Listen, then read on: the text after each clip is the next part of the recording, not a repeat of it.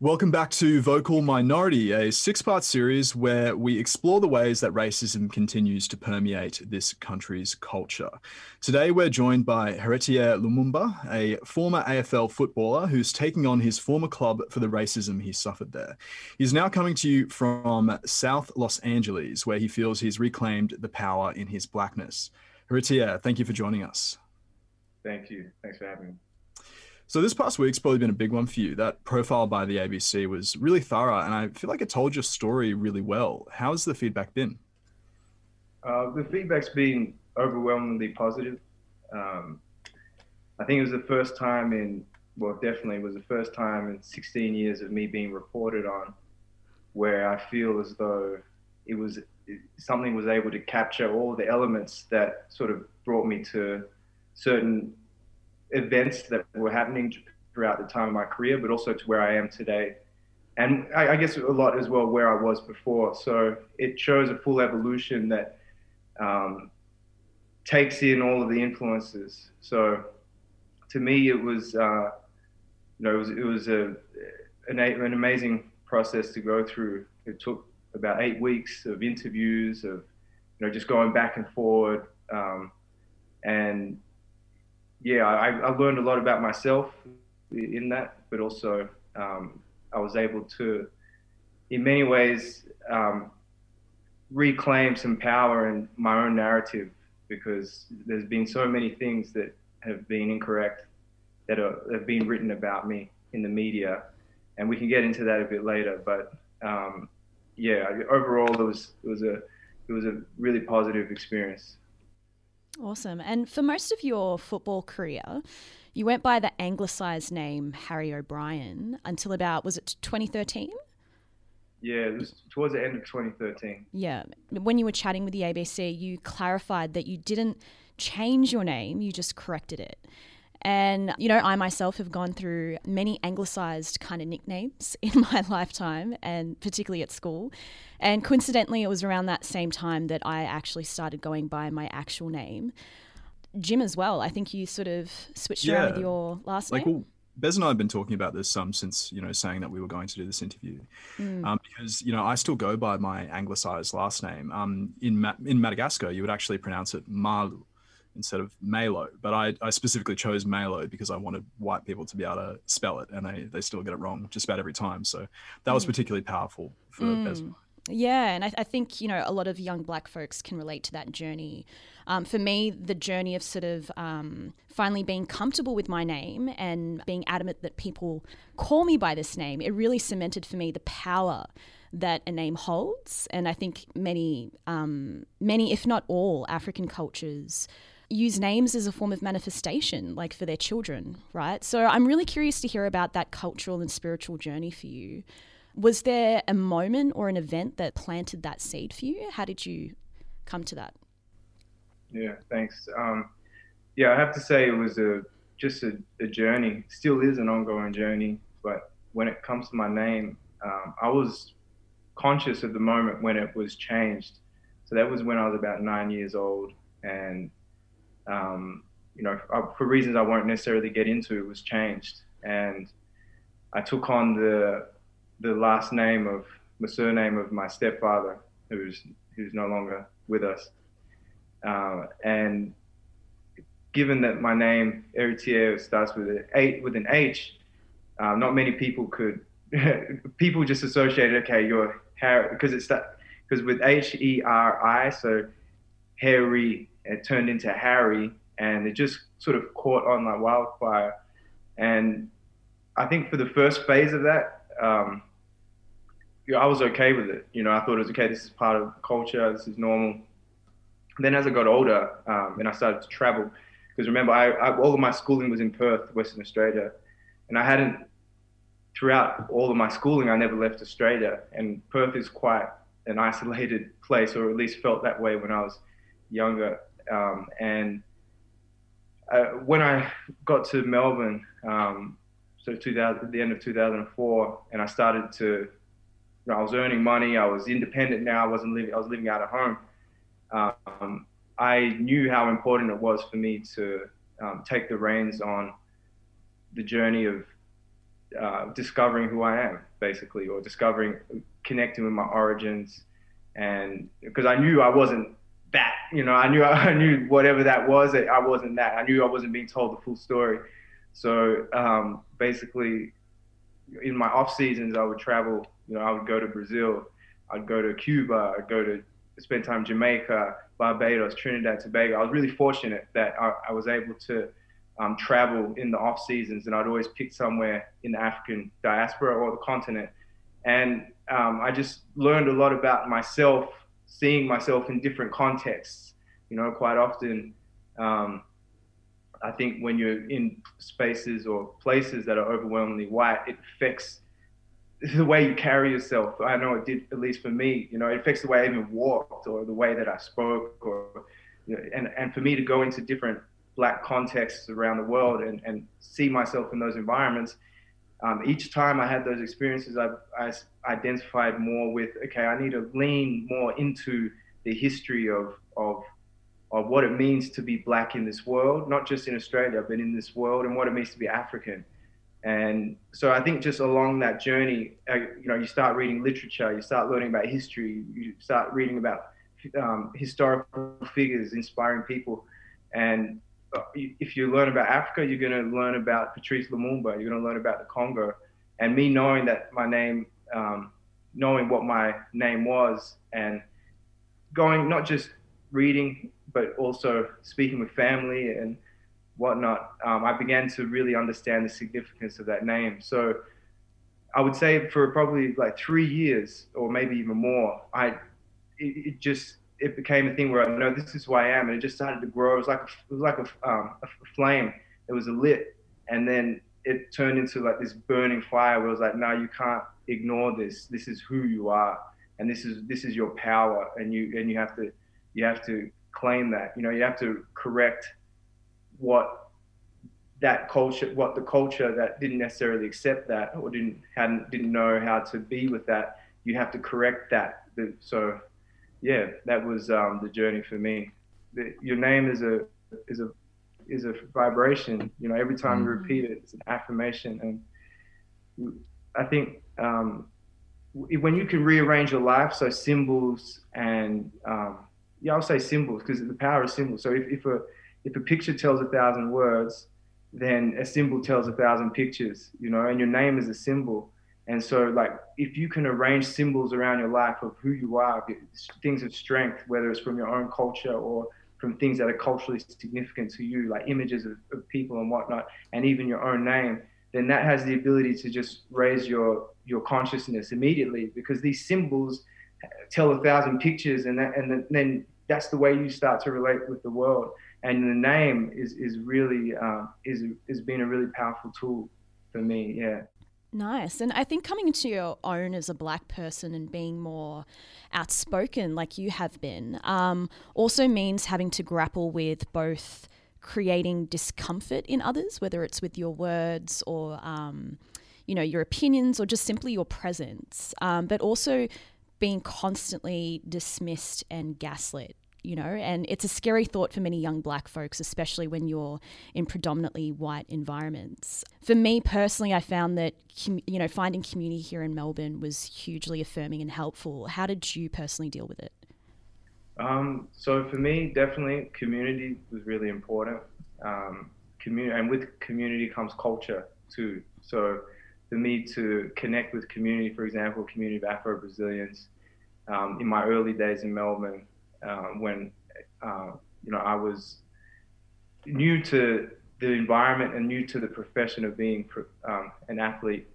What I found was that going into spaces, you know, different communities where that doesn't mean anything. Like people don't in in for Brazilians, people don't know don't really. It's they're not mostly, and this is generalizing, but you know, I, I would be confident to say that um, most Brazilians and the Brazilians I was around our Afro Brazilians, you know, their, their number one sport was soccer. So what I did was like, oh, whatever. And I, because I, I, didn't, that dynamic wasn't there, I was able to um, just practice my culture, you know, like practice percussion. Um, play, I played in a couple of samba bands.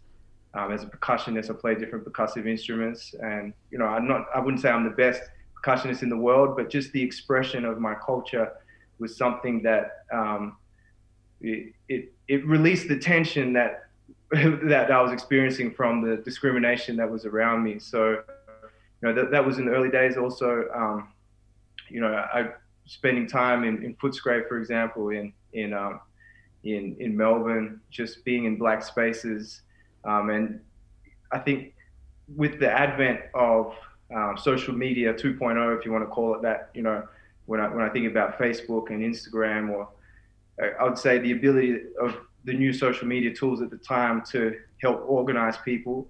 There were new spaces that were being created because of how easy people could connect online, and you know, I, I was really fortunate that you know there were there were um, events like the Pan African Poets Cafe that was uh, run by Sister Zai. Uh, you know, I my God, that sister is, is so special. Like I, I get really um, emotional when I think about it. It's because of the um, that was like such a, a safe place, a place for me.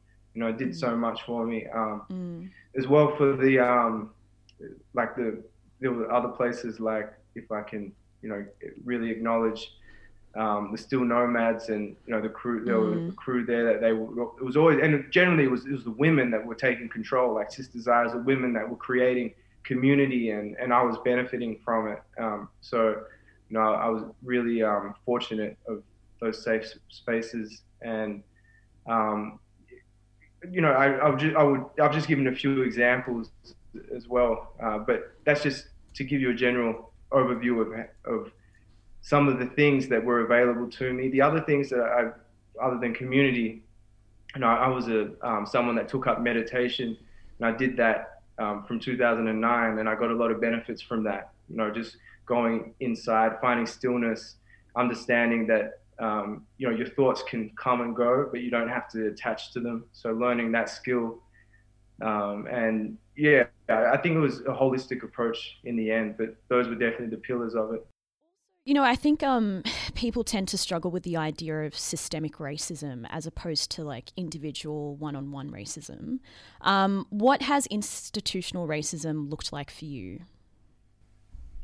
Um, I would say institutional racism for me, when I think of the, the main institution that um, had influence on my life, I think of, uh, I think of the AFL, and I extend that to the media, I extend that to um, even the grassroots, if you want to call it that, because as a as a um, as a child, you know, I on the football field, I had to go through levels of discrimination that no one should have to, and the AFL, as I guess an institution, it has its tentacles that reach throughout all the grassroots. So um, for me, when I got older and in the professional league, what the way that it manifested was, I guess, a, just a, a lack of comp- cultural competency. And when you think of institutions and powerful institutions, you think that they have resources. And when an institution doesn't prioritize cultural competency with its resources, it just has a trickle down effect throughout all levels.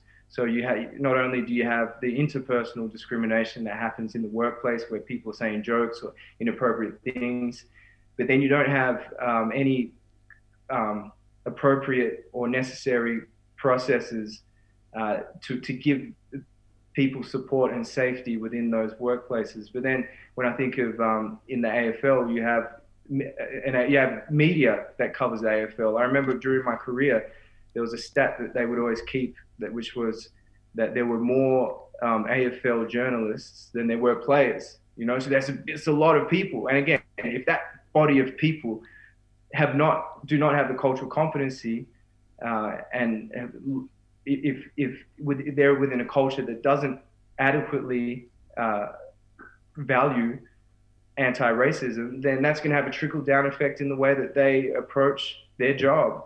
You know, so you have a media industry as well um, that's connected, um, and then you you have it again with key decision makers where you think whether you're thinking of administrators.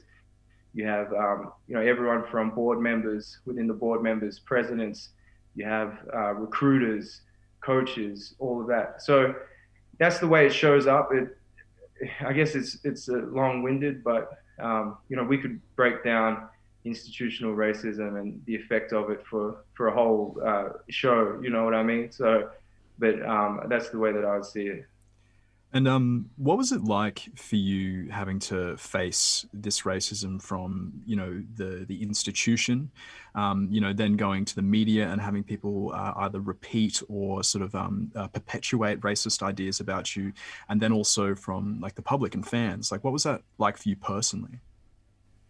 Man, um, I'll say at the time it was just my reality, you know. Like I, I'm just like, this is what I'm. This is I don't know anything else. This is and that's the thing. It, I, racism was around from as early as I can remember. Remember, you know, I was being traumatized from it from some of my earliest childhood memories. So it was just, it's just, this is just the world I live in. You know, you're to find it every single way you go, um, especially when it's when it's uh, places that are where the institutions um, are dominated by um, by white people. Uh, that's that's just the reality. No matter where I go in the world, uh, racism is there. Like here, where I am, South LA, racism is here. Um, but when it comes to some of the more unique challenges of it being visible and there being the media component, that um, yeah, man, it was it was challenging. Like I had I had time. I don't, I don't know how you know like some of the some of the um, stresses that were on me, and I was just I had to perform as well. So it, what it did do was it made me value self care. It made me become scientific about it because being a pro athlete anyway, if half of your job is to recover and and to prepare adequately, and to prepare just means to be in good health. You know, to recover just means following good health practices. And I, I became really obsessed with um, science. You know, I became obsessed with finding these about acquiring knowledge that I could use and then apply in my life to basically reduce stress. And um, yeah, I mean, it, that's what it did. That's what it did. That's how it, that's how it was. Um, and I'd say the other the other important component about it is, man, this is what we go through. You know, like it's it. I, I never felt at sometimes you can have thoughts of why is this happening to me, but you, you don't. It's really important not to individualize it or take it personal in many ways, even though it's hard in, in the moment. But man, we've been going through this, you know, like this is this is just this is just this is just our reality, like from from from the history of uh, of interactions between white people and, and people of African descent. That's just that's just what has always happened. And I felt in good company, you know, to know that people like Dave Chappelle or people like um, you know, you, you could rattle off just a whole list of different people that have had to face similar um, types of um, challenges, similar types of discrimination, and and and the way that racism affects them. So that's um a partic- like a particularly powerful way to sort of look at it. I think is that um, you know we're not um, alone. It's and it's not personal. It's not about our, our personal failings. It's uh, more the the the moral failings of um, the the white power structure. But um another thing that I thought that you you have done is particularly you know like a like a strong move to make and something that would have taken a lot of guts was um, refusing to participate in um, Collingwood's review. I mean, to me that um, particularly from a white power structure, I would think that would open you up to all sorts of different um, criticism that uh, is probably unfairly leveled against you. I mean, what was it about um, refusing to, or why was it that you refused to participate? Um, so the first thing as to why I refused to is because the truth, I, I know Collingwood knows the truth of what happened. You know, like the racism, yes, racism was within the organization. Yeah, racism is within society. And to suggest that I didn't experience it when there's been six other players that former teammates that have backed those claims, it, it, it was just to me that was an indicator of their good faith. And you know, I, I don't have any I, I said it at the time, you know, I don't have any desire to try to convince them of a truth that they already know. And, um, you know, I, I think that one of the other key components to it is that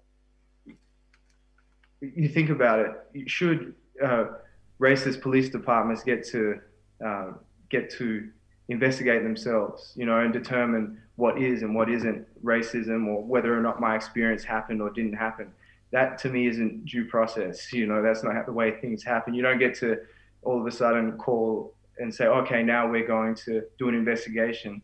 So the way that it's turned out is it's actually a review. As far as you know, what I've what I've come across is that um, it's a review and that um, you know it's more of a general overview of the practices of, of the organization.